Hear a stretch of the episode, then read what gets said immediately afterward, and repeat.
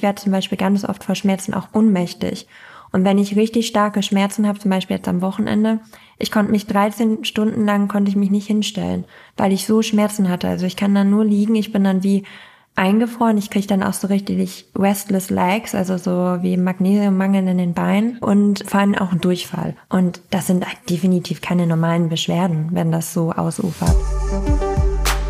In Auf Herz und Ohren geht es dieses Mal um eine Krankheit, deren Namen vermutlich viele zum ersten Mal hören. Die Endometriose. Aber etwa jede achte bis zehnte Frau zwischen Pubertät und Wechseljahren kann daran erkranken. Das ist ganz schön krass, weil es sehr viele sind. Und krass sind auch die Schmerzen, die die Frauen erdulden müssen. Und ich will wissen, was es mit der Endometriose auf sich hat und auch zeigen, ihr seid nicht allein. Meine Gäste sind deshalb die wunderbare Anna Wilken, die selber Endometriose betroffen ist, und der großartige Facharzt für Gynäkologie, Dr. Konstantin Wagner. Auf Herz und Ohren mit Doc Caro der Gesundheitspodcast der AOK Rheinland-Hamburg. Hallo ihr Lieben, es ist wieder Podcast-Zeit auf Herz und Ohren mit mir, Doc Caro. Und ich freue mich, wenn ihr den Podcast hört und vor allen Dingen mehr über Gesundheit wissen wollt, dann abonniert ihr den Podcast und empfehlt ihn vor allen Dingen weiter. Denn es geht um Gesundheit und wir haben schon ganz viele andere Folgen aufgenommen. Und jetzt wollen wir über Gesundheit sprechen. Endometriose wird häufig als vergessene Krankheit bezeichnet, wie ich in der Vorbereitung gelernt habe, und das, obwohl sie Ende des 17. Jahrhunderts zum ersten Mal beschrieben wurde. Auch für ihre Entstehung gibt es bis heute keine umfassende Erklärung. Umso dankbarer bin ich, dass wir in dieser Folge den Fokus darauf lenken. Und er ist heute zu Gast, er ist nicht irgendwer, sondern ich glaube, der bekannteste Social Media Gynäkologe und darüber hinaus, ich freue mich sehr, Konstantin Wagner, Facharzt für Gynäkologie und Geburtshilfe aus Kassel. Und es ist mir eine wahre Freude, dich jetzt in meinem Podcast zu begrüßen. Ich komme mir vor wie so ein Boxer, der angesagt wird. Sehr schön. Ja, vielen Dank für die Einleitung. Ja, so ist es auch. So ist es auch. Ehre wem Ehre gebührt, du. Okay. Nee, vielen Dank für die Einladung. Ich freue mich sehr, sehr, sehr auf dieses Thema. Und das ist mir eine wirkliche Herzensangelegenheit, denn wir zwei sind heute nicht alleine. Das wäre allein schon großartig. Aber mein besonderer Wunsch war tatsächlich auch, jemanden dabei zu haben, der sich nicht nur auskennt, sondern der selbst betroffen ist. Denn ich finde, das ist ein Thema, was mehr Aufmerksamkeit braucht. Und deswegen ist die liebe Anna auch meiner Einladung gefolgt. Anna Wilken. Anna ist Model, Autorin, jetzt kann ich aufzählen, Content Creatorin, was auch immer. Aber vor allen Dingen leidest du an Endometriose. Und ich freue mich total, dass du da bist. Herzlich willkommen, liebe Anna. Hallo. Und ich bin auch froh, dass ich hier sein darf. Also ich freue mich total darüber. Und es ist nach wie vor wichtig, über die Endometriose zu sprechen. Und ich finde, wir haben hier eine coole Truppe. Äh, Anna, du hast Endometriose und du wünschst dir seit Jahren ein Kind ähm, was es tatsächlich mit dieser Diagnose schwierig macht. Und ich bewundere deinen Mut dazu und auch den Umgang damit, weil du das einfach nicht totschweigst, sondern damit wirklich bewusst an die Öffentlichkeit gehst. Warum machst du das? Also, weil ich mich nicht verstecken möchte, weil ich schon vorher in der Öffentlichkeit stand und es auch für mich sehr anstrengend war, immer die ganzen Schmerzen zu verstecken, als dann noch die künstlichen Befruchtungen dazu kamen und ich gefühlt alle zwei, drei Tage in der Kinderwunschklinik war und immer so tun musste, als wäre heile Welt. Das war für mich sehr anstrengend und das war für mich damals mit der Hauptgrund und auch, ähm, weil ich gemerkt habe, dass einfach keiner über die Endometriose spricht und über den unerfüllten Kinderwunsch, das ist ja auch nochmal, sage ich mal, auch ein riesiges Thema und ein großes Tabu, wo auch so wenige drüber sprechen. Und damals hatte ich noch gar nicht jetzt, sage ich mal, so viele Follower auf Instagram, aber ich habe mir gedacht, so hey, die, die ich habe, mit denen kläre ich auf. Und dann habe ich auch erstmal gemerkt, wie viele aus meiner damaligen Community schon betroffen waren. Da kamen dann ganz viele Nachrichten, ja, ich habe das auch, ich habe das auch. Und in meinem persönlichen Umfeld hatte es halt ein Glück, ich wünsche das ja niemanden, auch keine Freundin. Ich war halt auch echt immer so die Einzige. Wie fühlt sich das an? Also wie, wie war das für dich, auf einmal zu wissen, vielleicht nach einem langen Leidensweg, ja, ich habe Endometriose und äh, ich möchte damit darüber auch sprechen? Ich war sehr erleichtert. Ich muss sagen, ich war einer der, sag ich mal, Glücklichen, die mit 13 Jahren schon den Verdacht bekommen hat. Also mit 13 Jahren hat meine Gynäkologin damals schon den Verdacht geäußert, hat das aber abgetan. Allah, ich bin viel zu jung, vor allem auch für die ähm, Diagnostik, also für die Bauchspiegelung und dann hat es tatsächlich sechs Jahre gedauert, bis ich die richtige Diagnose bekommen habe, damals in Berlin an der Charité bei der Frau Mexner. Ähm, und auch in den sechs Jahren wurde mir halt trotzdem nicht geglaubt. Also obwohl ich den Verdacht hatte und ich selber mich damit beschäftigen konnte, ich habe auch damals schon mit 15, 16 mein erstes Buch über Endometriose gelesen. Also ich war damals schon sehr wissbegierig, weil ich es halt auch musste, weil es seitens der Ärzte dann immer hieß, eher ich bin ein Scheidungskind, welches Aufmerksamkeit sucht, weil meine Eltern geschieden sind ähm, ich bin halt schon immer so ein Schmalhans gewesen. Also ich kann einfach essen, was ich will. Und da war für viele ÄrztInnen auch klar, ja, die, die ist magersüchtig, die hat nur Bauchschmerzen, weil die nicht genug isst. Und das hat meine Mama und meine Familie natürlich auch immer sehr ernst genommen. Ne? Natürlich, wenn dann ein Arzt sagt, so nee, ihre Tochter, das ist alles psychosomatisch, die bildet sich das alles ein. Und ich war immer so diejenige, die dann gesagt hat, ja, aber hey Mama, meine Frauenärztin hat da doch mal was gesagt von Endometriose. Und so wurde das sechs Jahre totgeschwiegen. Also du wurdest sozusagen stigmatisiert und in eine Richtung äh, gestellt und damit warst du erstmal abgestempelt und es wurde gar nicht weiter drüber nachgedacht und du warst eigentlich diejenige, die da ein bisschen nachgeforscht hat, was genau. ehrlicherweise mich äh, schockiert, muss ich sagen. Ich weiß nicht, Konstantin, äh, ist das das, was dir deine Patientin, die du jetzt behandelst, die vielleicht mit dem Verdacht kommen, auch berichten, dass sie irgendwie einen gewissen Leidensweg hin haben, keiner hat ihnen geglaubt? Definitiv, es ist der Klassiker. Also man sagt ja auch sechs bis zehn Jahre vergehen bis zur Diagnosestellung. Das ist eine ewig lange Zeit, vor allem wenn man sich vorstellt, dass diese Frauen und auch junge Frauen äh, währenddessen Hölle leiden. Also sie haben Schmerzen ohne Ende beim Stuhlgang, äh, beim Urinlassen, beim Sex. Es ist wirklich pro Monat zwei bis drei Mal, wo die mehrere Tage lang heftigste Schmerzen haben und eben auch dann Medikamente brauchen. Und wenn es dann sechs bis zehn Jahre dauert, bis man weiß, was man überhaupt hat, ist oft so ein ganz erleichternder Moment, dass man die Diagnose bekommt. Äh, das ist schon krass. Ja, da sind wir schon mittendrin. Bevor wir jetzt nun weitersprechen, ich glaube, das wird sehr interessant für alle Beteiligten, verschaffen wir uns erstmal einen Überblick und ihr natürlich auch. Das Thema in 60 Sekunden. Endometriose ist eine der häufigsten Unterleibserkrankungen bei Frauen. Es wird geschätzt, dass in Deutschland circa zwei Millionen Frauen betroffen sind und jedes Jahr etwa 40.000 Frauen daran erkranken. Ja, was passiert dabei? Also Gewebeinseln ähnlich der Gebärmutterschleimhaut, dem Endometrium, wachsen außerhalb der Gebärmutter etwa im Bauchraum.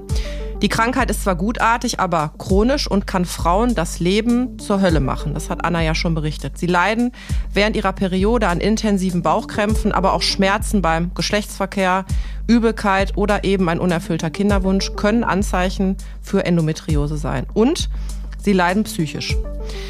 Warum sie erkranken, wie Endometriose die Fruchtbarkeit beeinflusst und wie sie behandelt werden kann, dazu mehr in dieser Folge von Auf Herz und Ohren.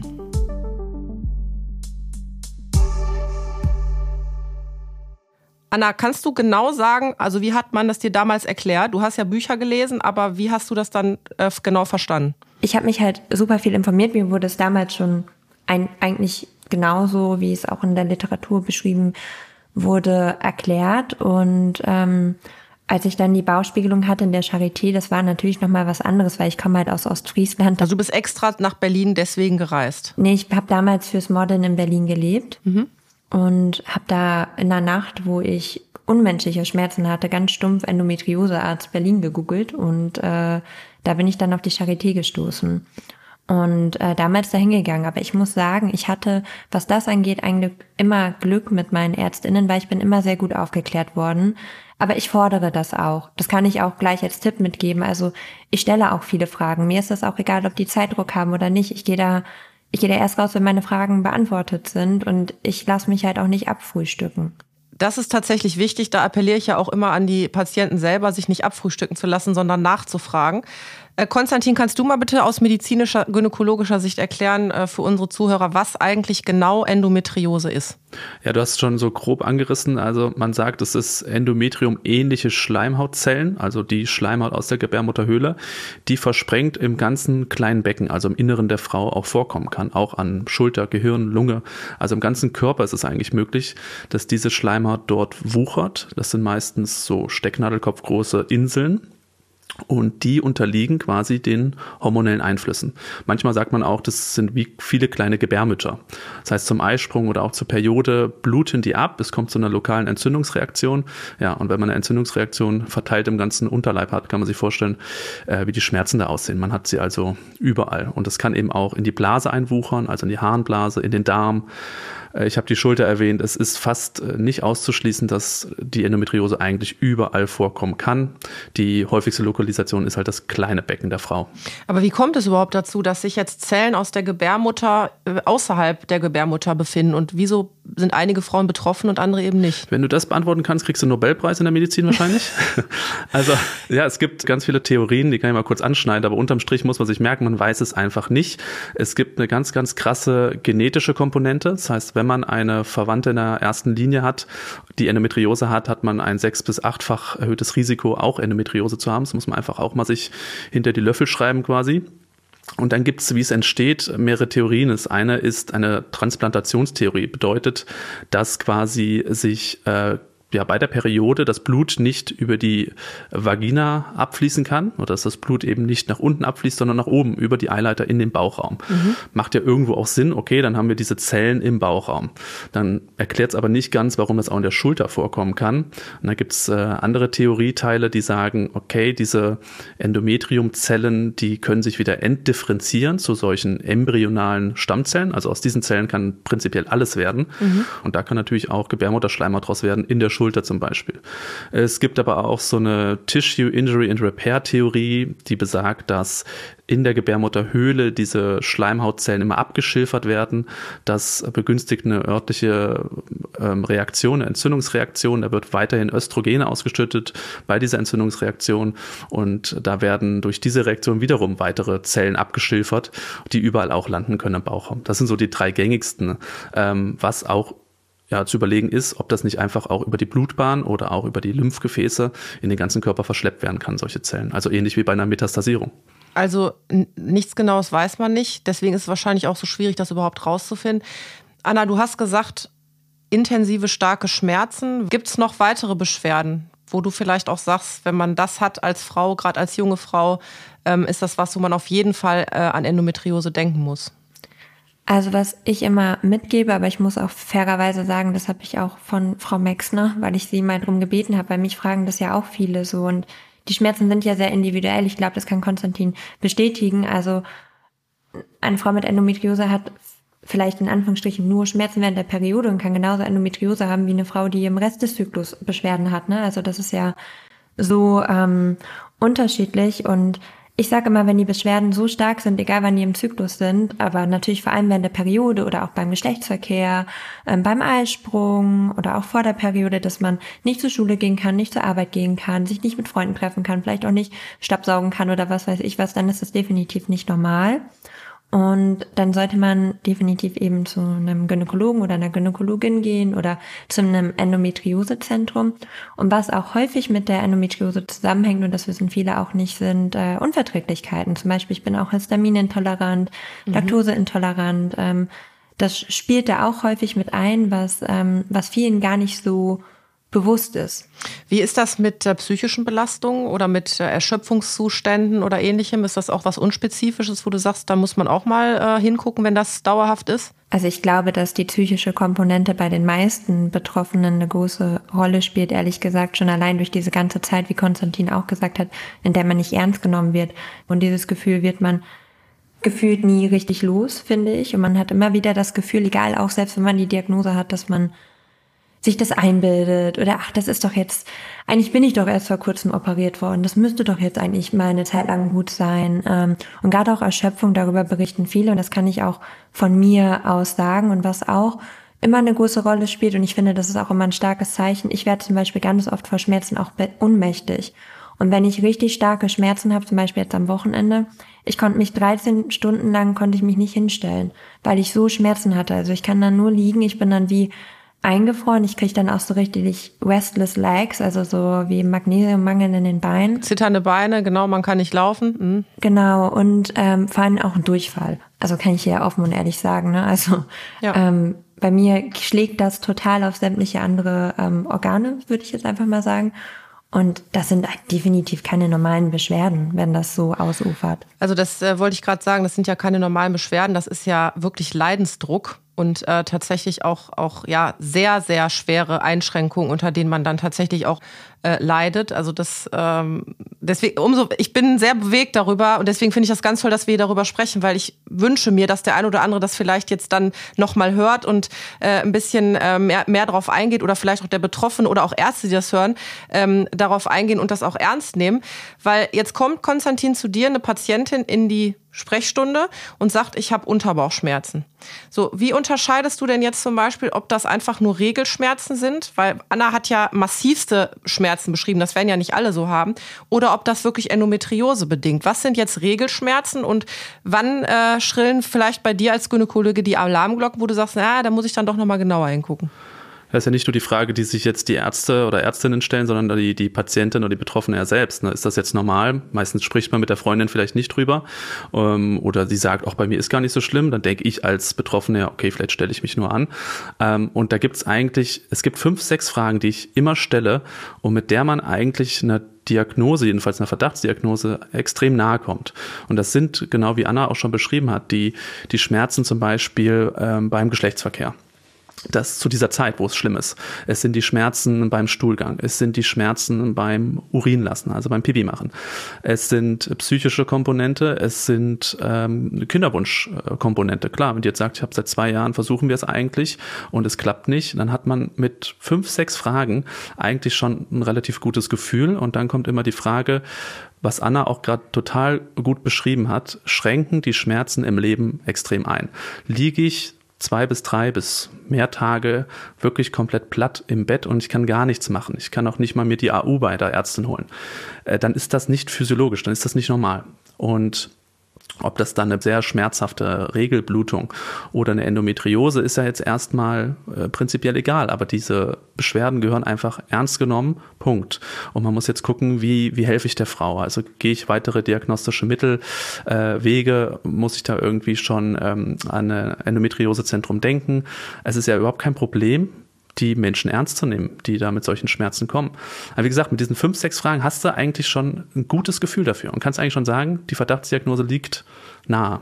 Jetzt bin ich ja Notärztin und äh, ich bin sehr gerne gewohnt, Fragen zu stellen, Antworten zu bekommen und eine Diagnose zu stellen. Und wenn ich das jetzt frage ich mal euch beide in die Runde, weil ich es gerade nicht nachvollziehen kann. Das klingt für mich absolut plausibel und sehr einfach, was du gerade gesagt hast. Das heißt, wenn diese Fragen doch die sind, die ich stellen muss und ich bekomme darauf eine Antwort, wieso ist es denn so, dass das dann offensichtlich so lange dauert und so schwer ist, überhaupt in diese Richtung zu gehen. Also das klingt für mich ehrlicherweise ganz einfach, wie du das gesagt hast. Ne? Du fragst die Fragen, die Anna wird die jetzt beantworten. Ich wüsste, okay, sechs von sechs äh, stimmen. Damit wäre doch die Diagnose klar. Ist das ein bisschen zu äh, notfallmedizinisch einfach, plastisch gedacht oder äh, wo, wo hängt es da?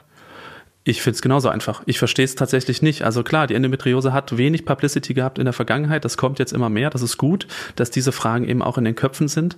Und es ist wirklich einfach. Klar, man möchte auch eine junge Frau mit 17, 18 nicht stigmatisieren und sagen, oh ja, sie haben Endometriose. Aber es ist doch überhaupt nicht, äh, überhaupt nicht schlimm, wenn man wenigstens den Verdacht in den Raum stellt, auch mit der Patientin so kommuniziert, zu sagen, es könnte sein, wir klären es weiter ab, wir beobachten das, wir führen Schmerztagebuch, wir führen Zyklustagebuch, einfach zu gucken, dass, ob wir ein System dahinter erkennen.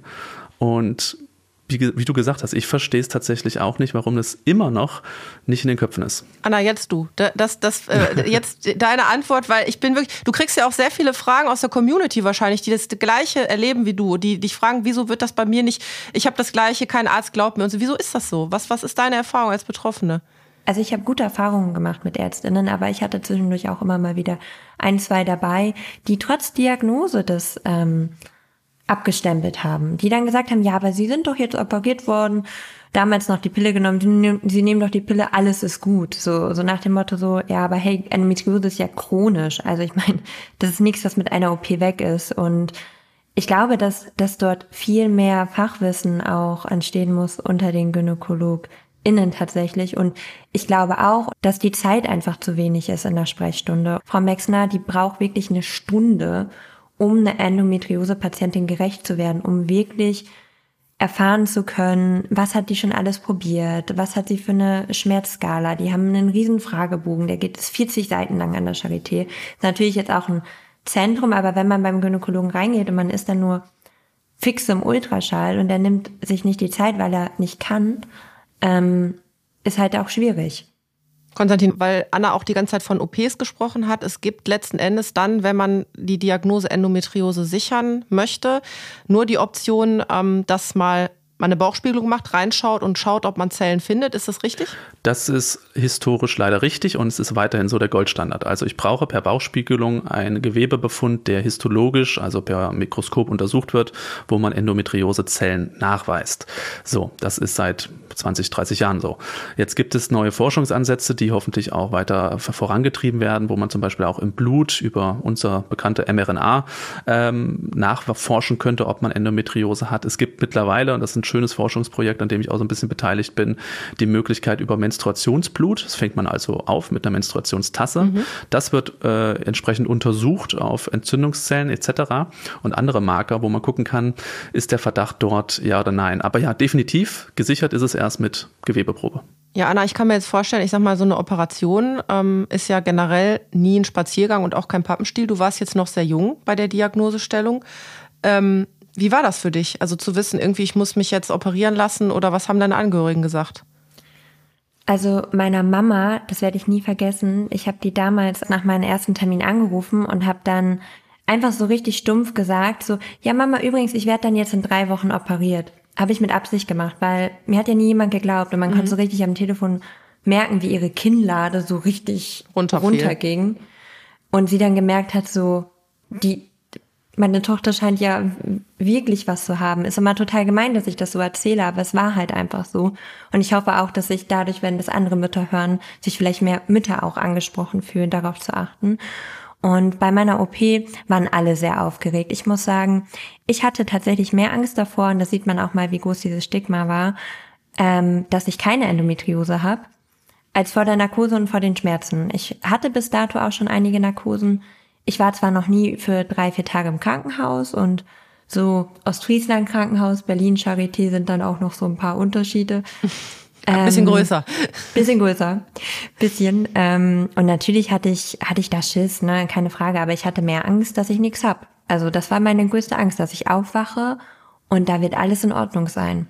Und als ich dann aufgewacht bin und richtig verpeilt im Aufwachraum lag und gesehen habe, dass ein paar Stunden Zeit vergangen sind, so noch völlig benebelt von der Narkose, da war ich schon erleichtert, weil ich wusste so, okay, du warst jetzt echt ein paar Stunden weg da muss ja irgendwas gewesen sein. Und als ich dann irgendwann wieder bei Sinnen war und meine Ärztin zu mir kam und mir das bestätigt hat, dass Endometriose gefunden worden ist, ich war richtig erleichtert. Ich war richtig glücklich. Ich also das muss man sich glücklich. mal vorstellen, ne? dass man, dass man glücklich und erleichtert ist, weil jemand einem eine Diagnose bestätigt, die ja nicht ohne ist. Also es ist ja nicht so, dass das dadurch besser wird, wenn du die Diagnose hast, sondern dann beginnt ja letzten Endes auch erst die, die, ja die Therapie und auch die Probleme, beispielsweise der unerfüllte Kinderwunsch. Das ist ja auch was, was äh, viele Frauen dann haben, die an Endometriose ähm, leiden. Äh, Konstantin, warum ist das so? Das ist auch noch nicht so ganz klar geworden, warum das so ist. Ganz, ganz viel spielt natürlich diese chronische Entzündungsreaktion eine Rolle. Man hat Eileiter, die meistens relativ verklebt sind. Das heißt, diese Entzündungsreaktion, die auch in den Eileitern passiert, äh, lässt die so zusammenschnurren, dass da die Eizelle schwerer durchkommt.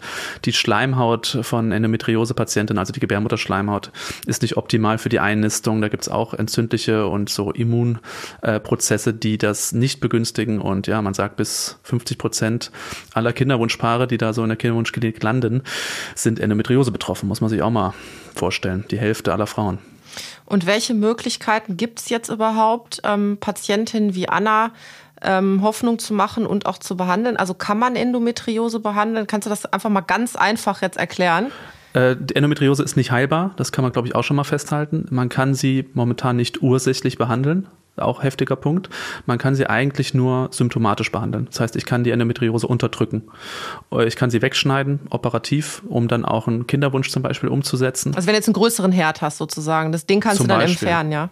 Genau, oder mhm. teilweise auch ganze Organanteile, ne? Darmanteile. Äh, die Blase wird teilweise, äh, da werden Dinge entfernt und wieder zusammengenäht, weil das so destruktiv ist, also so die Blasenwand kaputt macht. Ähm, und das ist wirklich, was man nie vergessen darf. Eine Endometriose ist nicht zu heilen, aktueller Wissensstand. Wir können es wirklich nur, wir können nur Wasser aufs Feuer kippen. Und das immer und immer wieder, weil Anna hat es auch schon erwähnt, die Quote, also dass es wiederkommt, ist extrem hoch. Also selbst wenn ich jetzt operiert bin, kann in einem Jahr alles schon wieder beim Alten sein. Ja, und dann ist die Entscheidung, was machen wir jetzt? Wieder OP, also hat man so eine OP-Karriere vor sich oder mit ja, Medikamenten, nicht nur die Schmerzmedikamenten, sondern auch wirklich ja, ähm, chemisch sterilisierende Medikamente. Das ist ja die Pille auch. Die stellt eben den Zyklus komplett kalt.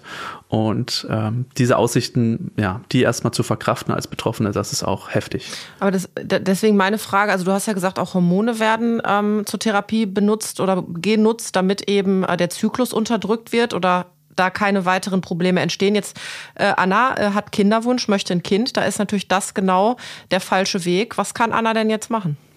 Ja, Anna kann es vielleicht mal ihren Leidensweg so ein bisschen äh, erklären, den ich ja auch mitverfolge. Also es ist wirklich äh, heftig und vor allen Dingen äh, muss man auch unterscheiden, bin ich jetzt in der Kinderwunschbehandlung richtig, mit Stimulation, mit Eizellentnahme etc., also mit künstlicher Befruchtung oder aber probiert man es auf den natürlichen Weg, da will man natürlich auf gar keinen Fall den Zyklus unterdrücken, weil den brauchen wir ja für den Eisprung. Ähm, und da muss man halt gucken, ob man vielleicht, wenn es je nach Schweregrad vorher möglich ist, eine Operation zu machen, um die Herde, die man sieht, eben auch zu entfernen entfernen. Danach sollte man versuchen, schwanger zu werden, um das Bestmögliche rauszuholen. Aber es gibt auch, und das ist sehr häufig, äh, einfach nur die Möglichkeit der künstlichen Befruchtung. Das heißt, man muss hormonell stimuliert werden. Die Eierstöcke müssen größer werden. Die Eizellen werden entnommen und werden dann eben im Reagenzglas quasi mit den Spermien zusammengeführt. Anna, da würde ich dich ganz gern zu fragen. Das heißt, wenn ich das jetzt äh, richtig verstehe und auch richtig nachvollziehen kann, Nimmst du also bewusst auch Schmerzen in Kauf und weißt, dass du Schmerzen hast, gerade wenn du äh, hormonell stimuliert wirst bei Kinderwunsch, weil der Kinderwunsch eben so groß ist, dass du das eingehst? Also erstmal möchte ich sagen, das ist mir ganz wichtig. Ähm, alle, die mich verfolgen und wissen, wie schwer das bei mir ist, die Endometriose ist beim unerfüllten Kinderwunsch nur ein Problem. Ich habe mhm. tatsächlich mehrere Diagnosen, weshalb ich ähm, so Schwierigkeiten habe, schwanger zu werden. Und ich muss aber auch dazu sagen, ich habe schon vor dem Kinderwunsch die Pille abgesetzt, weil ich so ein Fall war, mir hat die Pille nicht so viel gebracht. Also ich hatte trotz ähm, Langzeiteinnahme die gleichen Beschwerden, auch selbst wenn ich mal die Pille gewechselt habe. Ich habe reine Gestagene probiert. Ich war in den künstlichen Wechseljahren. Das hat bei mir alles nicht gefunkt und mir ging es mit der Pille ähm, schlechter als ohne. Tatsächlich. Mhm. Und ich habe dann schon in Kauf genommen, wie du sagst, dass ich, wenn ich die Pille absetze, ähm, mit Sicherheit erstmal wieder mehr Probleme mit meiner Endometriose bekommen. Ähm, man muss aber natürlich auch dazu sagen, ähm, eine künstliche Befruchtung ist, da macht man ja genau das, was man bei der Endometriose nicht machen soll. Ich kriege Östrogene pur, mhm. immer mehr, mehr, mehr. Ich werde stimuliert bis zum Get-No. Das ist ja eigentlich gerade das, was die Endometriose nicht so gerne mag. Ne? Also das finde ich ist auch immer ein spannendes Thema, wo viele Kinderwunschkliniken gar nicht so oft drüber reden. Ähm, oder wo es auch schwer ist, Studien zu machen, weil ich mich da selber auch ganz oft frage, ähm, wie kontraproduktiv das eigentlich ist. Und es gibt mittlerweile auch wirklich ein Paper, das weiß ich von meiner Ärztin aus Berlin, äh, das bestätigt, dass Frauen, die die künstlichen Befruchtungen machen, definitiv mehr Beschwerden mit der Endometriose bekommen. Ob die jetzt wirklich extrem weiter wuchert, kann man aktuell einfach nicht nachvollziehen. Aber ähm, ja, das nehme ich in Kauf und ich schaue halt viel mit komplementärer Medizin, also tatsächlich Osteopathie, ähm, Heilpraktikerin, Physiotherapie, alles, was mir gut tut, schaue ich anzuwenden, um meine Symptome einfach ein bisschen zu lindern, so wie Konstantin das halt auch sagt. Das wäre nämlich noch meine Frage gewesen, ob es irgendwas gibt, was Betroffene, Konstantin, an dich vielleicht nochmal die Frage unterstützen tun können. Also man will ja auch selbst was tun, man will ja nicht nur sich auf den Arzt verlassen und irgendwelche Tabletten nehmen, der dir einem verschreibt oder irgendwie sich operieren lassen. Also was hältst du jetzt von, Anna hat es gerade gesagt, äh, naturheilkundliche Methoden oder ergänzende Verfahren? Gibt es da irgendwas, was du auch deinen Patientinnen rätst, wo du sagst, das ist irgendwas, wo ich erfahrungsgemäß aus Patientenkreisen weiß, dass denen das gut tut? Ja, das sind auf jeden Fall absolut die ersten Schritte, die ich überhaupt erst erkläre, dass man das ganze Thema ganzheitlich angehen muss. Also es ist jetzt nicht so, dass man äh, eine Patientin vor sich hat und sagt, hier ist die Pille, nehmen Sie mal, alles wird gut, sondern man muss auch gucken, weil es so unverstanden ist und weil auch andere Aspekte eine Rolle spielen, Anna hat es auch schon erwähnt, mit irgendwelchen Intoleranzen, äh, ist der, die Ernährungskomponente auch schon nicht zu unterschätzen. Es geht nämlich auch immer darum, dass Endometriose-Patienten sogenannten Prostaglandin-Überschuss haben. Prostaglandine sind so eine Art Gewebshormone, die super wichtig sind im Körper. Heißt jetzt nicht, dass sie per se schlecht sind.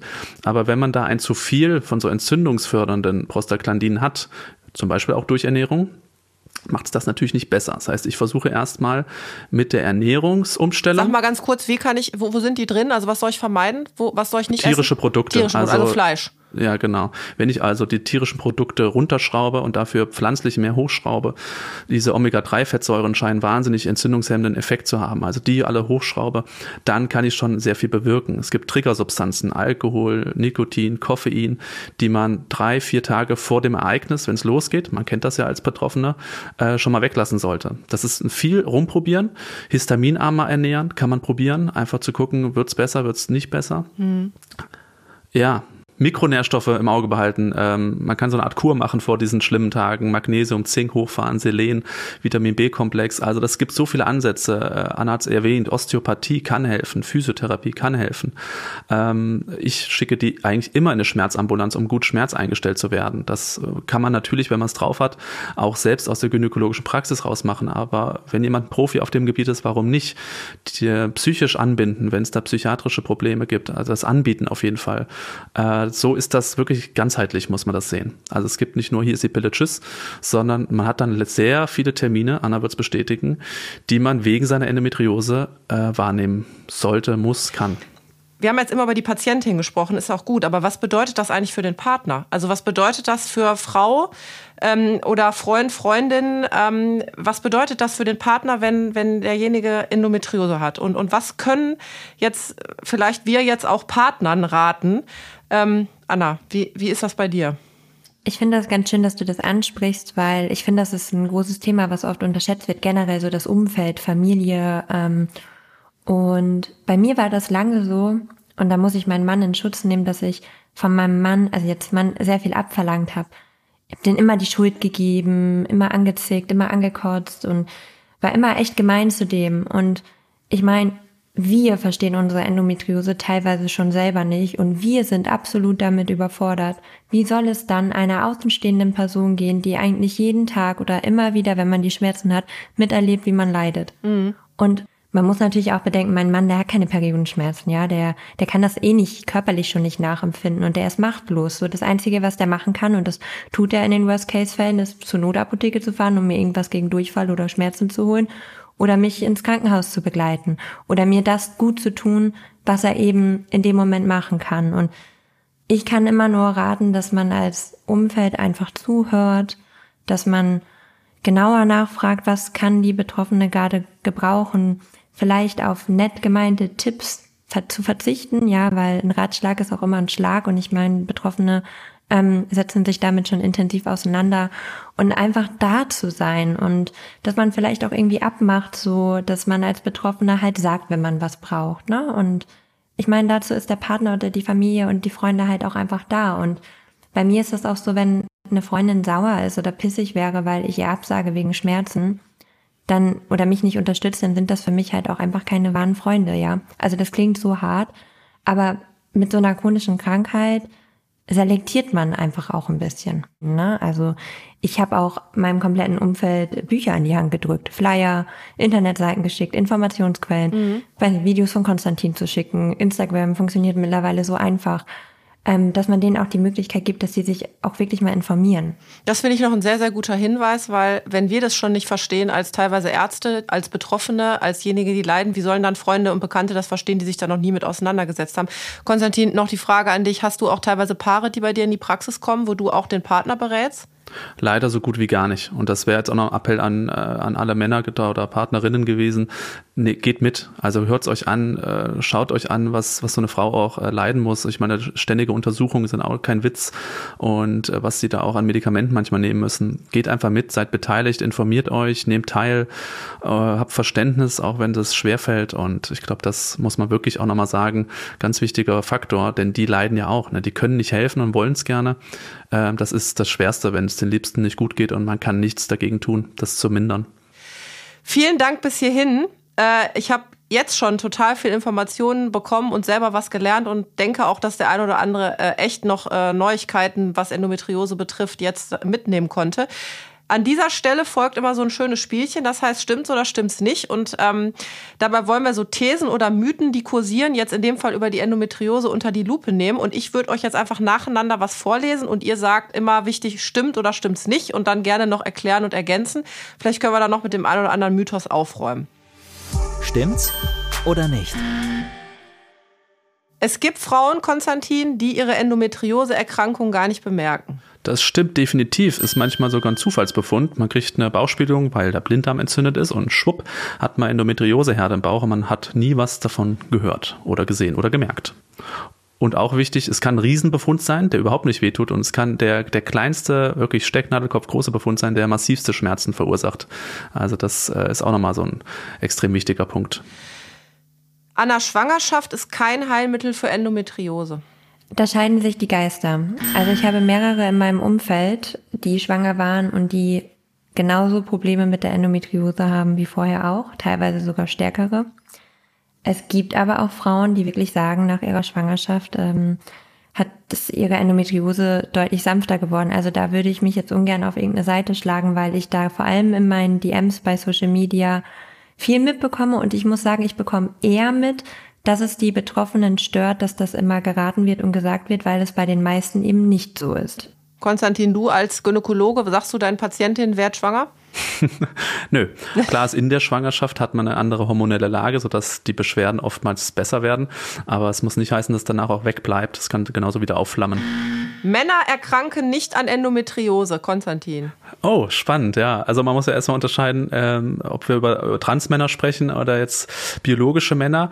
Und ich habe es vorhin ja schon mal Stimmt, erwähnt. da wird es ja auch nochmal interessant. Ja, ja, ja stimmt, genau. klar. Also sagen wir mal so, ähm, Männer auch mit Uterus und Eierstöcken können natürlich äh, an Endometriose erkranken und auch, sagen wir mal, biologische Männer. Es gibt ja diese embryonalen Stammzellen, die wir alle haben und die können sich prinzipiell zu allem differenzieren und wir stammen ja quasi ähm, alle von embryonalen Stammzellen ab. Das heißt, wir können Mädchen oder Junge werden.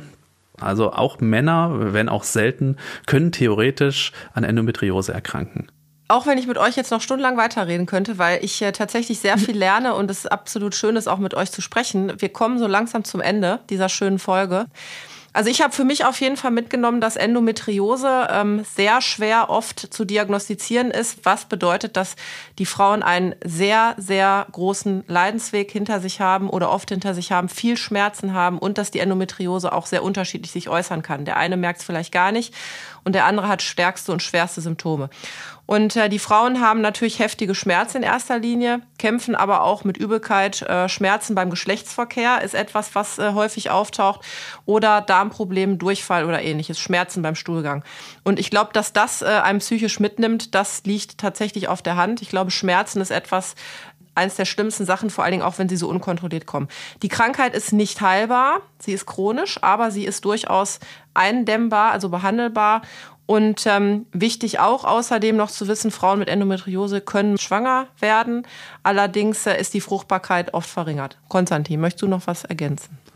Äh, ich würde noch so einen kleinen Appell hinterherwerfen, dass man wirklich, wenn man jetzt von Verwandtschaft oder auch Ärztin, Arzt nicht ernst genommen wird mit seinen Problemen, dass man sich wenigstens selbst ernst nehmen sollte, das nicht einfach dahin nimmt, sondern sich zur Not halt auch selbst in einem Endometriosezentrum einen Termin macht.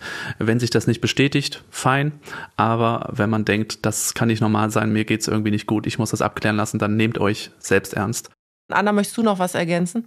Also ich kann eigentlich nur das von Konstantin nochmal untermalen und auch darin bestärken, darüber offen zu reden und sich für sich selber einfach auch stark macht. Nicht nur bei Ärzten, sondern auch im Umfeld. Ja, und ich möchte abschließend noch sagen, wie großartig ich Social Media finde und wie großartig ich Menschen wie euch beiden finde, die das Ganze nutzen, um äh, auf wichtige Themen aufmerksam zu machen. Und ich persönlich muss mich ganz, ganz herzlich bei euch bedanken, dass ihr euch die Zeit genommen habt. Das ist auch nicht selbstverständlich, dass wir über das Thema geredet haben. Es hat mir eine Riesenfreude gemacht an dieser Stelle. Ein herzliches Dankeschön, liebe Anna, dass du da warst im Podcast und lieber Konstantin. Und ich freue mich auf den einen oder anderen, der das hört und denkt, Mensch, da habe ich doch wieder was gelernt. Vielen, vielen Dank. Wir haben zu danken. Danke dir dir. Und wenn ihr euch nach dieser Folge noch weiter informieren oder einfach auch nur in Ruhe nachlesen wollt, was wir besprochen haben, dann lege ich euch die Seite der Endometriose-Vereinigung ans Herz. Unter www.endometriose-vereinigung.de findet ihr Unterstützung, Beratung und Erfahrungsberichte. Auf vigo.de gibt's auch Infos. Da müsst ihr einfach die Frage eingeben, was ist Endometriose und vigo.de in eine Suchmaschine eurer Wahl und dann kommt ihr auf die entsprechende Seite.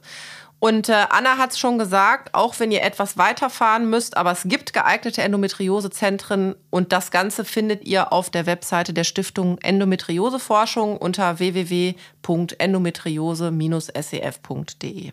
All das und natürlich alle weiteren Infos haben wir für euch in den Show Notes verlinkt und dort findet ihr zum Beispiel auch die Links zu den Büchern von Anna und Konstantin sowie deren Instagram-Profile anna.wilken oder gyneko.logisch. Ich bin Doc Caro und in zwei Wochen, da hören wir uns wieder. Dann geht es nämlich um etwas, was wir alle brauchen, unseren Schlaf. Und wir klären, warum Schlaf uns gut tut, wie viele Stunden es sein sollten und wie wir lernen können, unsere eigene Schlaftablette zu werden. Und ich bin ja jemand, der wenig Schlaf braucht, ob meine fünfeinhalb Stunden tatsächlich gesund sind und ausreichen. Und damit ihr keine Folge mehr verpasst, abonniert ihr natürlich den Podcast und ich freue mich über möglichst viele Sterne. Also immer schön anklicken, könnt ihr auf allen Plattformen machen. Und wenn ihr Feedback habt, dann schickt da gerne Mail an herz und. Und am Ende, ihr kennt es schon, natürlich noch der obligatorische Hinweis, dass das Hören des Podcasts nur der neutralen Information und Unterhaltung dient und niemals den Arztbesuch ersetzt. In dringenden Fällen wählt die Nummer des ärztlichen Bereitschaftsdienstes 116 117 oder im Notfall, und die Nummer, die ist ja allen bekannt, die mich kennen, die 112. Auf Herz und Ohren mit Doc Caro. Der Gesundheitspodcast der AOK Rheinland-Hamburg.